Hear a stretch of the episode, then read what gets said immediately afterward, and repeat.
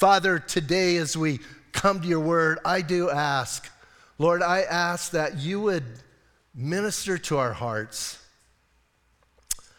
Lord, we hit a section here where, uh, God, it's just a, it's a place where it causes us to look within, causes us to look at our lives and see where we're at, see what's real and what's not real. And I pray, I pray that as the author of Hebrews just kind of shoots out some things to these people or the people of his generation, that Lord, it would so impact our lives. That we wouldn't be, we wouldn't be offended by it, we wouldn't be put off by it. But Lord, if we need to change, we would change. We would take today and and and put it deep in within us. And understand, God, that if we have a relationship with you, that has to show up somewhere in our lives. And so I pray you would bless this time God, and that you would have your way in our lives. And we pray these things in Jesus' name. Amen. Hey, today we kind of, uh, as we hit the end of Hebrews, he really gets into, especially this last chapter, into ethics. In other words, he's given us truth at least for 11 chapters. Chapter 12, we kind of begin to transition. But if you've been given truth, then truth should affect your life. And something that bothers me about modern culture is we try and teach ethics without any truth behind it and without any, uh, you know, anything to, to substantiate it. The Bible always gives us truth or doctrine and then says, here's what doctrine should mean in your life. Here's how you should flesh that out. So the author of Hebrews is challenging these people to walk the walk that God has given them. And again, he's gone through everything. Now, here's the thing though they have lived in such a way where they have insulted their culture. Hmm. You see, they have believed God and walked away, and their culture doesn't accept them. And sometimes that gets hard, right? Our culture pushes back. Some have the tendency, well, let's move more toward the culture so we feel more comfortable. And that's the wrong thing to do. So the author of Hebrews is making sure they're not going to shift in that direction. They're, they're not going to go with the culture, but they're going to go with truth. So he challenges them in several things here in these first few verses that we're going to look at. And he kind of, to me, he's pushing them into start living this and start fleshing it out. So in verse 1 of chapter 13, it's a kind of one of those short verses. It's one that you can memorize pretty easily. Let brotherly love continue. Now, it's not complex, but think about what he says because I think it's important the way he puts it. He doesn't say, you guys start loving each other. He doesn't say, you must love each other. He says, let brotherly love continue. What's implied there? That brotherly love is already there. Now, why would he word it in that way? Because if you're born again, listen carefully. If you're born again, you're part of a family, whether you like it or not. You're part of a family and it unites us together. It brings us together. And, you know, I know today we got the big thing about brother, sister, whatever, but you know what he's saying. When he's saying let brotherly love, he's saying let the unity and the peace of the body continue that happened when you're born again. Now, as I read that, listen, it makes a lot of sense to me, but some of us, some of us are part of families. We're in our physical, our natural family. All there is is backbiting, fighting, clawing at each other. And here's the thing then we bring that into the church and we're part of the church family and we want to backbite, claw, and bite each other. No, that's not what we're supposed to do. We are supposed to be caring for one another. We're supposed to have this element of peace among us. And listen, we don't have to work it up. You don't have to go, oh man, going to do this. You just have to let it continue. What he's saying is the Holy Spirit has done a work in our lives, and we can either nurture that and let it grow and let it flourish, or we can suppress it and stifle it and kind of snuff it out. It's our decision. So there is a sense, this is an act of the will. I either have to believe God that I'm part of this family and part of what's going on, or I can act out of my flesh and really blow it. Now, in my life, I don't know about you guys, in my life, I would love to tell you that I walk in the Spirit 24 7. That's not true. And I don't like it. Listen, I don't like it when I react in situations, especially to brothers and sisters in the Lord, and I flesh out on it. I don't like that. I, I, and again, I wish I could tell you I've never experienced that in my life, but I have.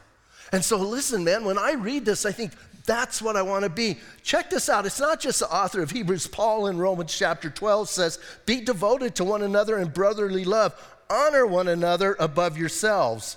Philippians chapter 2, we're going to look at that just a, in a couple weeks here on Thursday nights. Do nothing out of selfish ambition or vain conceit, but in humility consider others better than yourselves. Each of you should look not only to his own interest, but also into the interest of others. So he tells us listen, this is what we're supposed to be doing as the church. Now, I think, listen, I think verse 1 is kind of the foundation of what we're going to look at for the next five verses. He lays this foundation, and the foundation is love. This idea, again, not some emotional thing, but a brotherly love. He lays that foundation. Now he says, and some of us may say, well, what does brotherly love look like?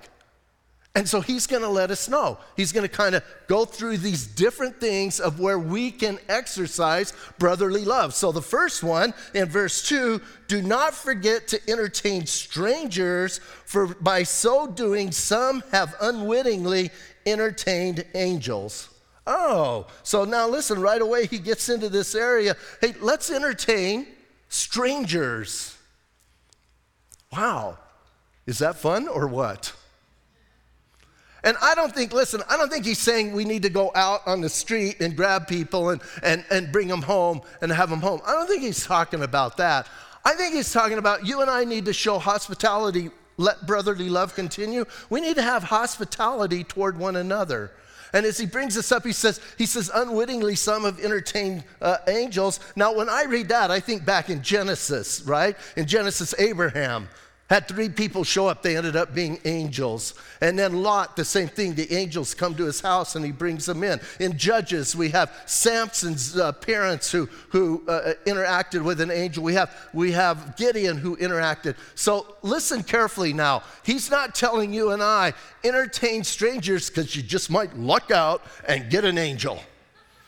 Because some of us think, okay, well, I could do that. Maybe, maybe I'll be the one that gets an angel. That's not it. Here's what he's trying to let us know God so values hospitality that he's saying, listen, when you entertain strangers, it's like you're entertaining an angel. God puts high value on hospitality. Now, I believe, listen, I believe hospitality can look different and different generations, different cultures. And I don't want to read too much into, you know, you need to bring people over, have them spend a night. Hey, we know in that culture at that time, you know, inns and stuff were not great places, but that's not today. And so it always cracks me up when we try and plug what's, va- what's valid for them and make it valid for us. Bottom line, here's what, here's what I try and do in my life I try and treat people I don't know well the same as I would treat somebody who I really know. Are you with me on that? Listen, it's, it's easy to hang out with people you, you like, right? You've got to know, it's easy. What about hanging out with some people you don't know very well? And one thing I've had the privilege of doing is traveling around and going around the world. I have gone to fellowships where I didn't know anybody, and yet I was accepted as one of them. And I don't think they thought I was an angel. Just thought I'd put that in there. and I interacted with them as though I've known them for a long time. Do you see what he's talking about? If we're going to let brotherly love continue, that's not just a theory, it's not just some verse we can memorize, not just some chant we can say. It's something we put feet to and we start, listen, we start interacting with people. And, and again, maybe people that we're not real close to. Have you ever thought about that? And he says, hey, let's get together. In other words, who is going to support you if the church doesn't support you? And I'm not talking about financially, I'm talking about emotionally and caring for one another. We're it. The world doesn't like us. Have you figured that out yet? It's going to like us a lot less after today.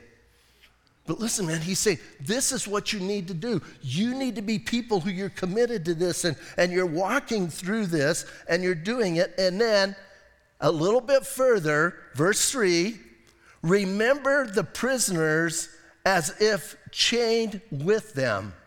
Those who are mistreated, since you yourselves are in the body also. Oh, now it gets a little bit more difficult. You know, listen, here's the way I look at it. I think this guy's like pushing us, right? He keeps pushing us and pushing us, and here's what you need to do. And now, listen, now he's telling you and I, we need to care for people who are maybe incarcerated, and we might even, we might even put it this way, who are isolated. Now, I think, listen, I don't think he's telling us that we need to care for everybody in prison. I think that's, we should be people involved. But I'm not sure that's what he's going for. Remember, these guys are being persecuted for their faith. They were put in prison for their faith. Some of them were chained for their faith. When was the last time you gave even any thought to a brother or sister in Iran or China? Or one of those countries who's in prison? When was the last time you even, not, not even prayed for him, you even just gave a thought about him? You even, it, it even came to your mind. And yet they're brothers and sisters in the Lord. They're part of our body, they're part of us. And he's saying, listen, you need to be involved in that. Now, can we go to China and physically take care of those? Probably not. But we can pray for them, we can lift them up. And I don't think he's always talking about going and physically taking care of people. I think it's more listen, we need to be people who we're united with them and we understand that and we need to be part of that. As though, here's what he's saying, as though that was you there or as that was. What if, what if today, what if the, uh, some people came in here and arrested the person sitting next to you? I bet you'd be praying then. On which side, someone said. oh, you guys. Drive me crazy. You'd be caring then, wouldn't you? You'd be worried then. You would be showing sympathy and empathy then. Well, shouldn't we be doing the same now, even though they're not right beside us? And the author is saying, listen, and again, I think it was a little bit closer for them because they had actual family members, they had people close to them who were put in chains, prison, persecuted for their faith. So that's a little bit different when it's right up close, but still, it, we shouldn't neglect that. In other words, here's what I'm trying to get across. We can't read chapter 13 and say, well, you know what, I really don't know anybody in prison, you know, for their faith, and so it really doesn't affect me. No, that's not an option. You see, he's not saying, as he says, uh, well, let brotherly love continue when it fits your situation. You know what that's called? Situational ethics, which is in reality no ethics.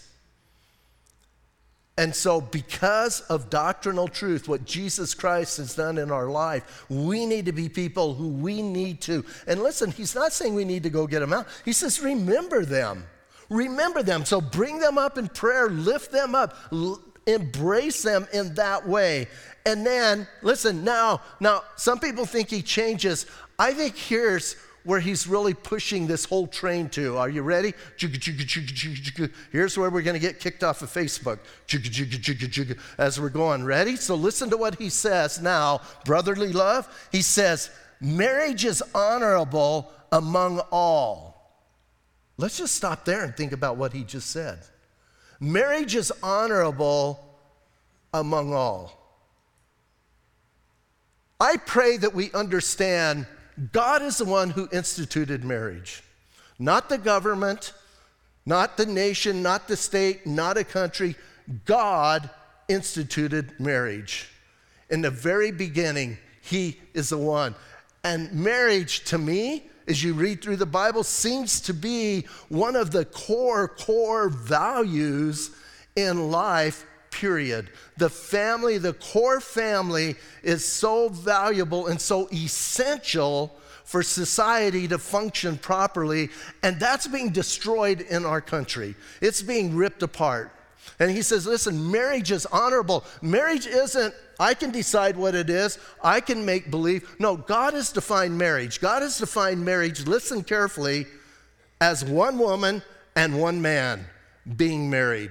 Not two men, not two women. We can't redefine it. And something that really upsets me is the world today is trying to rip that off. God made marriage. Now, I believe this, and some of you are going to maybe want to walk out right now, but don't. I believe, I believe a nation has the right to do civil unions so that people can be taken care of who believe differently than I believe. I think that's something. Don't we live in a free country? Yes. And some of you are going, not that free, bro. we live in a free country. And I think our government can do things. Here's my problem don't call it marriage. Call it whatever you want. Call it a civil union, call it a union. I don't care what you call it, but do not call it marriage. Don't rip off marriage. Hey, they ripped off the rainbow. They're wanting to rip off marriage and they're wanting to call it something else. What is this month? A couple people know. Most of you are clueless, right? What is this month? Pride Month. What is, when is the biggest pride celebration in our county? What day of the week is, or what day of this month is the biggest pride celebration in our county? Father's Day. That's not by accident. That doesn't happen by accident. That is a direct attack on the family unit and a direct attack on what we're looking at this morning. The family's important. And I don't care, listen, I don't care what we plug it into, whether it's the LGBTQAI plus, or whether we're talking about, even if we're talking about critical race theory, all of those things. When you take the family unit out of those situations, you've already lost. You've already destroyed it. And here God makes this powerful impact statement. He says, Listen carefully. Marriage is honorable to all. That's an important thing. We need to understand, listen, we need to understand this thing we have, marriage, is a gift from God. It's valuable to God, it's a treasure He's given us. And that's a good thing. And we should be people celebrating that. And we should be people hanging on to that and not worrying about, listen, don't worry about what the culture is going to do to you if you stand up for marriage, if you stand up for God, if you stand up for truth. You can't be in that, listen, you can't be swayed by the culture to say, hey, the culture says this, so you know what? I'm going to lighten up on it a little bit. You can't do that. Marriage is honorable to all. Now he gets a little bit, now he gets a little bit in our business. He says, It's honorable among all, and the bed undefiled. I think what's kind of funny now, this is why we have children's ministry. You'll find out in a minute, some of you are going to have some homework with your children if they're in here. God is the one who invented this thing called sex, sexual intercourse. It's a gift from God. It's not something as Christians we need to go, oh, and some of you right now, I can't believe you said that in church, Pat. It's okay. Take a breath. It's all right.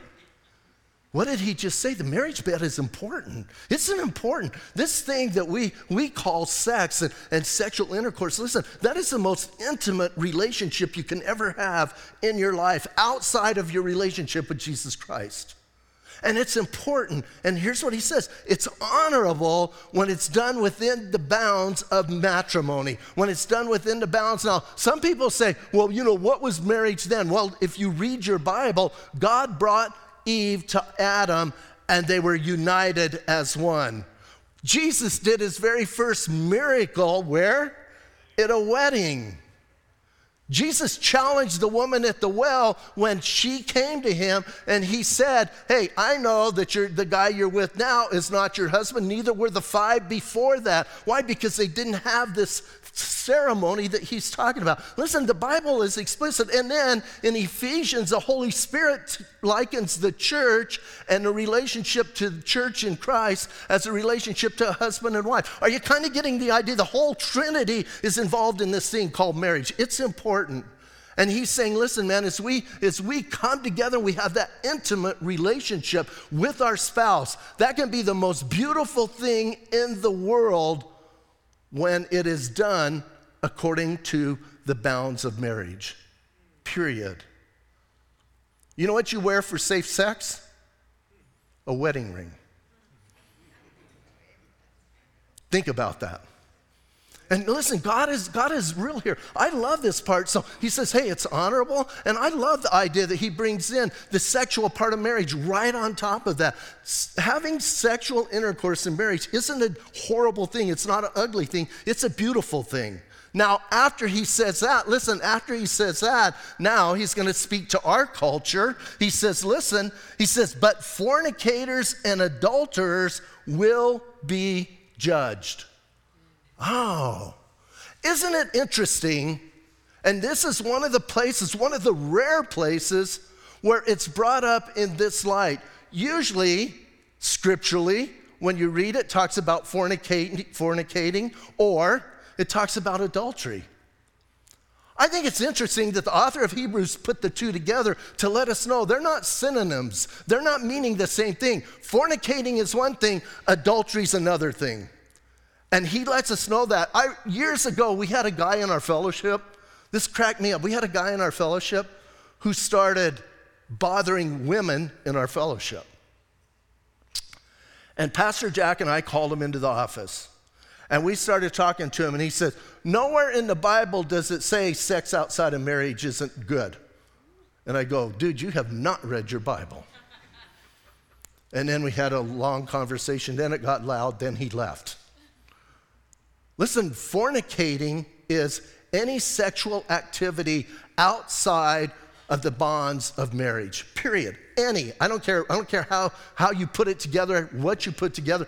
Any sexual activity outside of marriage is wrong. It's fornicating. Now, now something that cracks me up. Years ago, years ago, there was a person uh, writing a book, and, and this person was a King James only person kind of cracked me up. And, and she supposedly had a doctorate, but I found out later her doctorate was in interior decorating. But she wrote this thing on, on thing, and she said, she said, now, and she was against all the new translations because they were new age. This is back in the, in the 80s. But here's what she said. She says, you know, modern translations, some of your translations don't have fornication, they have sexual immorality, right? And she goes, that's not good. She goes, if you talk to a college kid today and talk about sexual immorality, they have a whole different standard, and you have to explain what you mean. And I agree with that. Hey, if I talk to a secular college group, their idea of sexual immorality and my idea of sexual immorality are going to be two different things, and I'm going to have to explain myself. But she went on this long thing, and that's why you need to use the word fornicate. And here's what I thought you go on a college campus today and tell people to quit fornicating. You know what they're going to say? I don't even know what that is, so I'm not doing it. Right? You're going to have to explain yourself either way. I don't care what words you use. That always cracked me up. So, whether we use fornication or whether we use the word sexual immorality, the Bible is explicit and God's heart is explicit that any sexual activity outside the bonds of marriage is wrong and is sin. And here he says it will be judged. Why is God so, so strong on that? For one reason because it's an intimate relationship that is not supposed to be broken. That is not supposed to be t- between, you know, several people. It's one man, one woman. It's a strong, intimate relationship. And there's some of us who have had a failed marriage and we're in another marriage, and we know what that feels like. We know what that's like. So here's what he's saying, man, don't do that. And then the other word he uses is adultery. What is adultery? Adultery is not honoring your vows and cheating on your spouse, having sexual activity with someone who's not your spouse while you're married. That's adultery. I don't think that's a hard one to define. I don't think we need to go into a lot about that. So here's what he says He says, Marriage is honorable among all. Do not let the marriage bed be defiled. Adulterers and fornicators will be judged. I think often there's immediate judgment. There's a thing that goes around called STD, sexually transmitted diseases. That's a judgment, I believe. And once again, you want, you want to not get those? Then only have sex with your, your, your wife or your husband, period. And so, listen, he lays that out, and then I think there's a judgment. You can read for homework, you can read 1 Corinthians chapter 6, Ephesians chapter 5, Revelation 21, Revelation 22. I'll talk about this same subject of, of sexual purity, and you can check those out, you can read them, and you can look at them if you need more explanation. So he lays that out. So now, let brotherly love continue in your interaction with strangers, in your interaction with uh, people that are incarcerated or isolated. I like the idea today of isolation. We need to be concerned about people who are isolated. And then in your marriage, do you know that you need to have a, not just that quote, love, that we have that attractive love, eros love for your spouse, you also need to have that agape love. And you need to have that. So he's saying, man, you got to do all of that. Now, now he like pushes it one step further. Now I got up and people, some of you are going, it's none of your business what I do behind my doors. Yeah, that's true. It's not. It's God's business. But listen, man, now we get into something that nobody likes to talk about. Listen to what he says, verse 5 Let your conduct be without covetousness. Oh. Some of your translations say, say look, let your conduct be uh, without the love of money. Man, anytime you talk about money in church, people get all uptight, don't they? Man, they start, don't you talk about money, it's my money. Really? And I kind of know what you're feeling like. I remember when Gaynell and I were first saved, and we finally went to a church. We were saved for a while before we went to a church. We finally went to the church, and, and then the pastor said, I want to come and meet with you guys in your home. Oh. That like freaked me out.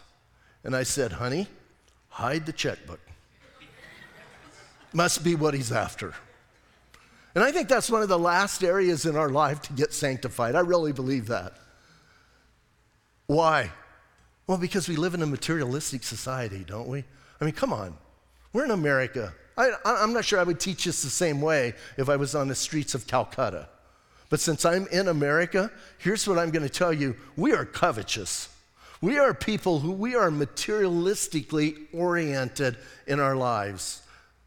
Now, he's telling you and I we need to live in such a way where we do not allow the love of money to influence us. And again, that's important. What did Jesus say? You can't serve two masters, right? You can't serve money and God at the same time. Paul writes to Timothy and says, The love of money is the root of all evil. So I want us to understand something. Money in and of itself is not evil, it's loving it. It's being attached to it, it's grabbing a hold of it. And we've talked about it before. There are plenty of people biblically who are well off, doing well, and they honor God. So it's not the idea of having things as bad, it's the idea of your things having you that's bad. And he says, listen, let your conduct. Now, when, when he says that, here's what I'm thinking my way of life, listen, the way I live should be somebody who I am an example that I don't have a love for money. I'm not a money grubber. I'm not a money hungry person. And I think, I personally think, and maybe I'm off a little bit, I think this should be a message for the church worldwide in America. Not just, listen, not just the fringe people, the church of Jesus Christ, to me, is getting very money hungry. And it bothers me. It bothers me deeply. And I'm talking about godly people. I'm talking to people that are good. And you'll hear things. Hey, now the latest thing, the latest thing that all the guys are trying to do. You got a YouTube channel, Pat? Uh, here's what I tell them I think I do. What do you mean you think you do? Don't you know? How many likes you got? I don't know. And then I watch some of these people that I love.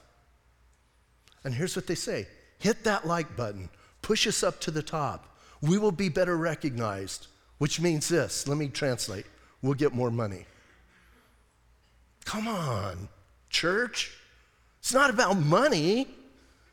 And we need to be careful about that. Our church is blessed. I don't talk about money. When was the last time I talked about giving? when we were in, I think, a little bit in Ephesians. I don't talk about giving much because, number one, you guys are generous. We have one of the most generous churches I've ever been part of. And I'm not saying that just, you know, to say things. And sometimes the board will say, quit telling people they'll think they're giving too much and they'll stop. We have a generous church. And it's a blessing to be part of a church that you, you don't have to, hey, come on, come on, dig a little deeper. Our church do you know that our giving has grown during COVID? Is that great?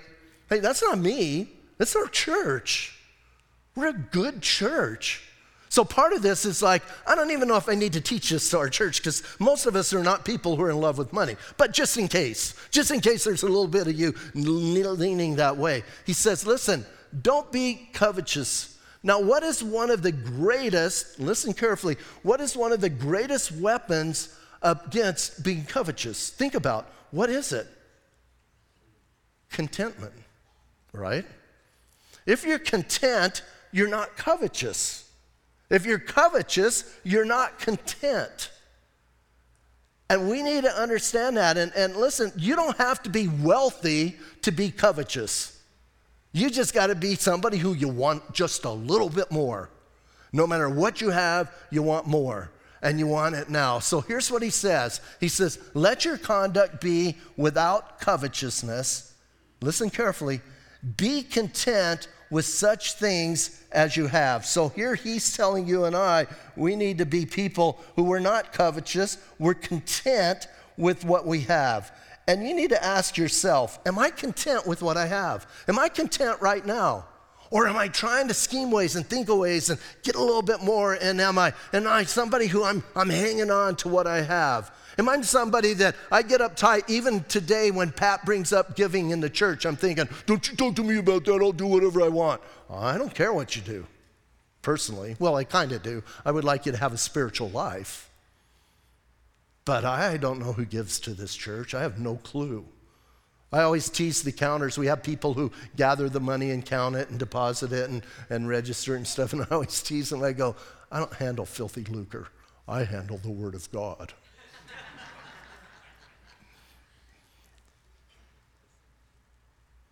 he says, Be content with what you have. Now, that doesn't mean you're complacent, but you're content. You're not going after. Are you content? Now, how do I find contentment? And here's the question How do I find that contentment? Look at what he says. Here's the next thing Be content with what I have, for he himself has said, I will never leave you or forsake you. Oh, oh. How can I get contentment? I think your contentment can only come from one place the Lord. And when you come to a place, a spiritual place, where you can trust the Lord with everything, then you will find the contentment that he's talking about, and you're not worried about your stuff. Here's what I know my stuff is God's stuff, and he can take care of it however he wants. Rarely does God ask my opinion on things. Like, I don't think God always makes the best political decisions, if you know what I mean. I don't. I think, wow, really? And sometimes he doesn't make the best decisions with things I have because it's gone. What do you mean it's gone? It's gone. Why is it gone? Well, because you didn't need it, Pat. At that time, he calls me Patrick. Are you content that way? Here's the one thing that they can never take away from you that's the Lord. When the Lord, listen, man, when you get that settled in your heart, deep in your heart, again, not just phrases to say, not just things, but you settled it in your heart, you have a contentment and you have a peace that surpasses all understanding. And you're in that place and you're going, hey, I don't care. I don't care. You can take that. It, listen, my stuff doesn't define me, my stuff doesn't validate my life.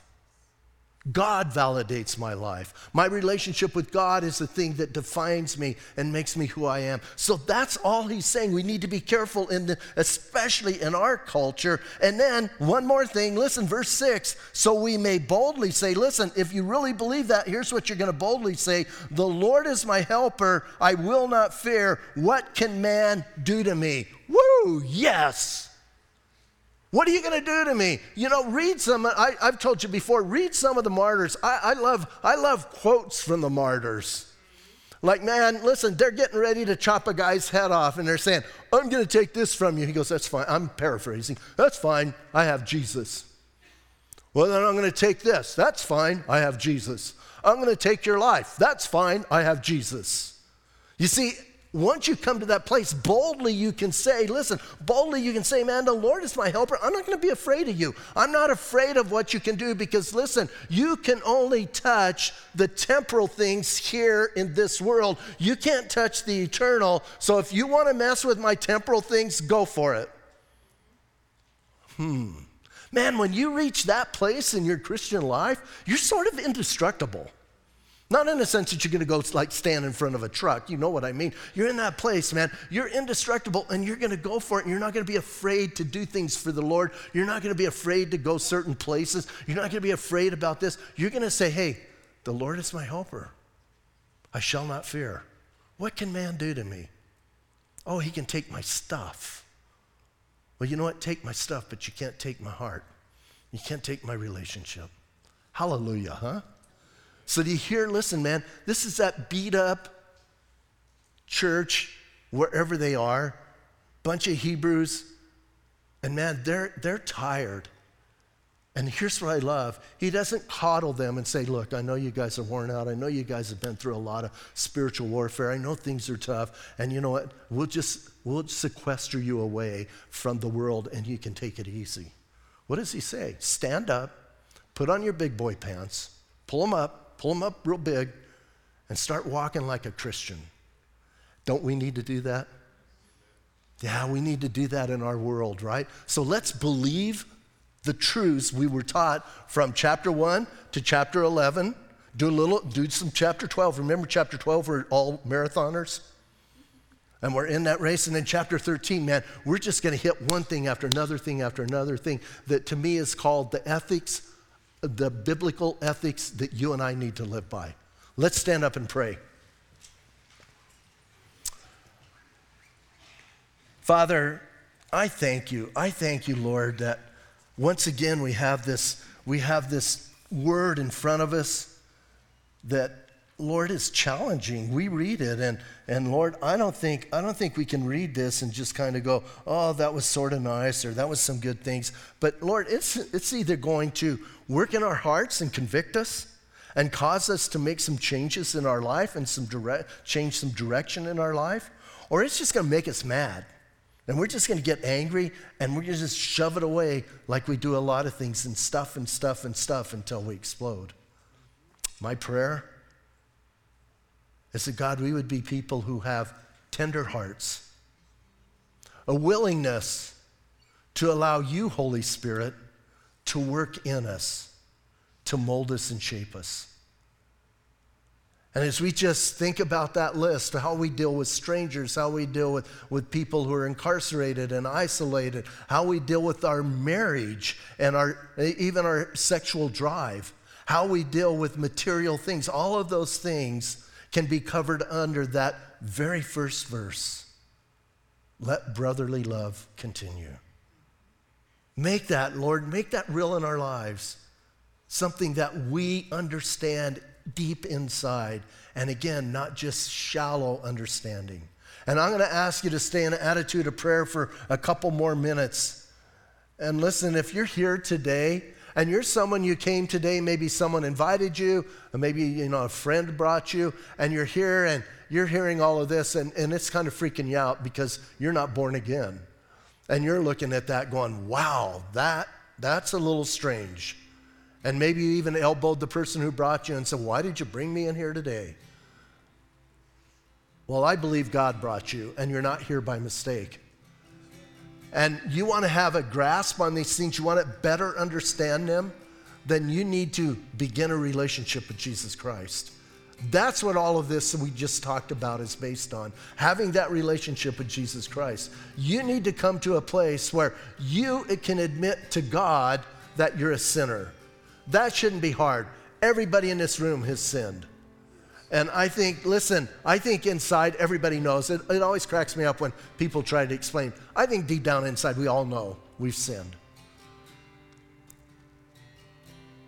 But what we don't realize is that our sin has separated us from God. We have offended a holy God, and now we're separated from Him. That's the bad news. The good news is Jesus Christ came, took your sin upon Himself, paid the price for your sin, paid the penalty that you deserve, which is eternal separation from God. That's called damnation. You deserve that. He took it upon Himself in a moment, in an instant on the cross, and now he holds out to you here, your debt is paid.